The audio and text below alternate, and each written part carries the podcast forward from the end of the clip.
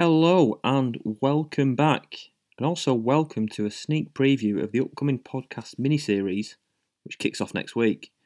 Football has been very interesting in the last couple of months, but in particular, it's been quite interesting for me in the last few years. It's changed quite substantially, actually. And before I moved to Australia, I was home and often away watching Manchester City. In more recent years, the football became very enjoyable going to uh, the Etihad, but a huge part of it was socialising and spending time with my family going to games, be it my sister, my dad, my granddad, and I think upon reflection, I was far more of a City fan than I possibly was a football fan. Or maybe I was a football fan purely through being a City fan. Now, when you move away and watch football on the sofa in the middle of the night, it is a lot different.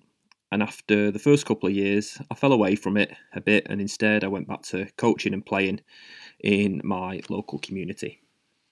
And around three years ago, though, I was back in England for a wedding and the last weekend was looming large in front of me, and Pal and I were uh, talking of going for a walk. Uh, you know, a hike. Uh, he'd been doing a little bit more of it on the rolling hills of Lancashire and Yorkshire, and I'd been doing it out in the bush here in Australia.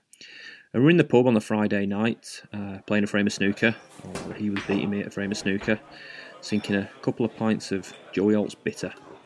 And I was just about to try and slice the blue into the middle bag PS, it would never have gone, except maybe at the Crucible with them wide pockets they have to encourage the long breaks to excite the crowds. And I stood upright and said, well, let's go and watch non-league. So a smile wider than the ship canal fell upon my mate's face, and the snooker was neglected for a few minutes whilst we scoured the web for a game to go to. And in the end, we settled on Southport. So next day off, we went to Haig Avenue, me, my mate, and my now father-in-law. What an afternoon it was!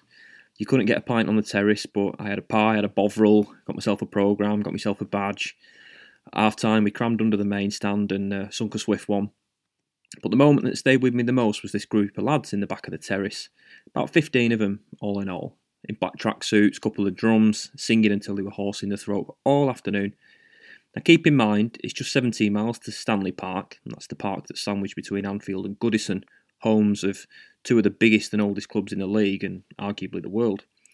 It's an hour to Manchester, and so many other towns sit between Southport and uh, Manchester, Liverpool, which are also homes to other bigger league football clubs Bolton, Blackburn, Preston, Blackpool, Wigan. Yet here are these lads who look like they don't have two pennies to rub together, possibly, and I do say that with all due respect, spending their afternoon in an overall crowd of probably about 600 at best, just giving it their all. Now that's football. So I came back to Australia after that trip with half an eye on a different part of the game, more grassroots, more focused on fans, community, sustainability, just different stories around the game. And I've been following a few clubs on their social media, you know, keeping an eye out for articles on them and their fan activities. St Pauli, Forest Green, Rayo Vallecano, Dulwich Hamlet, that's just to, to name a couple amongst many, many more. About a year ago, actually, I was back in Europe again, and I actually got to go to Rayo Vallecano, team that trying to be the last local club in Spain, which is you know pretty hard to do and draw fans to when you're in the in the shadows, I guess, of Real Madrid there.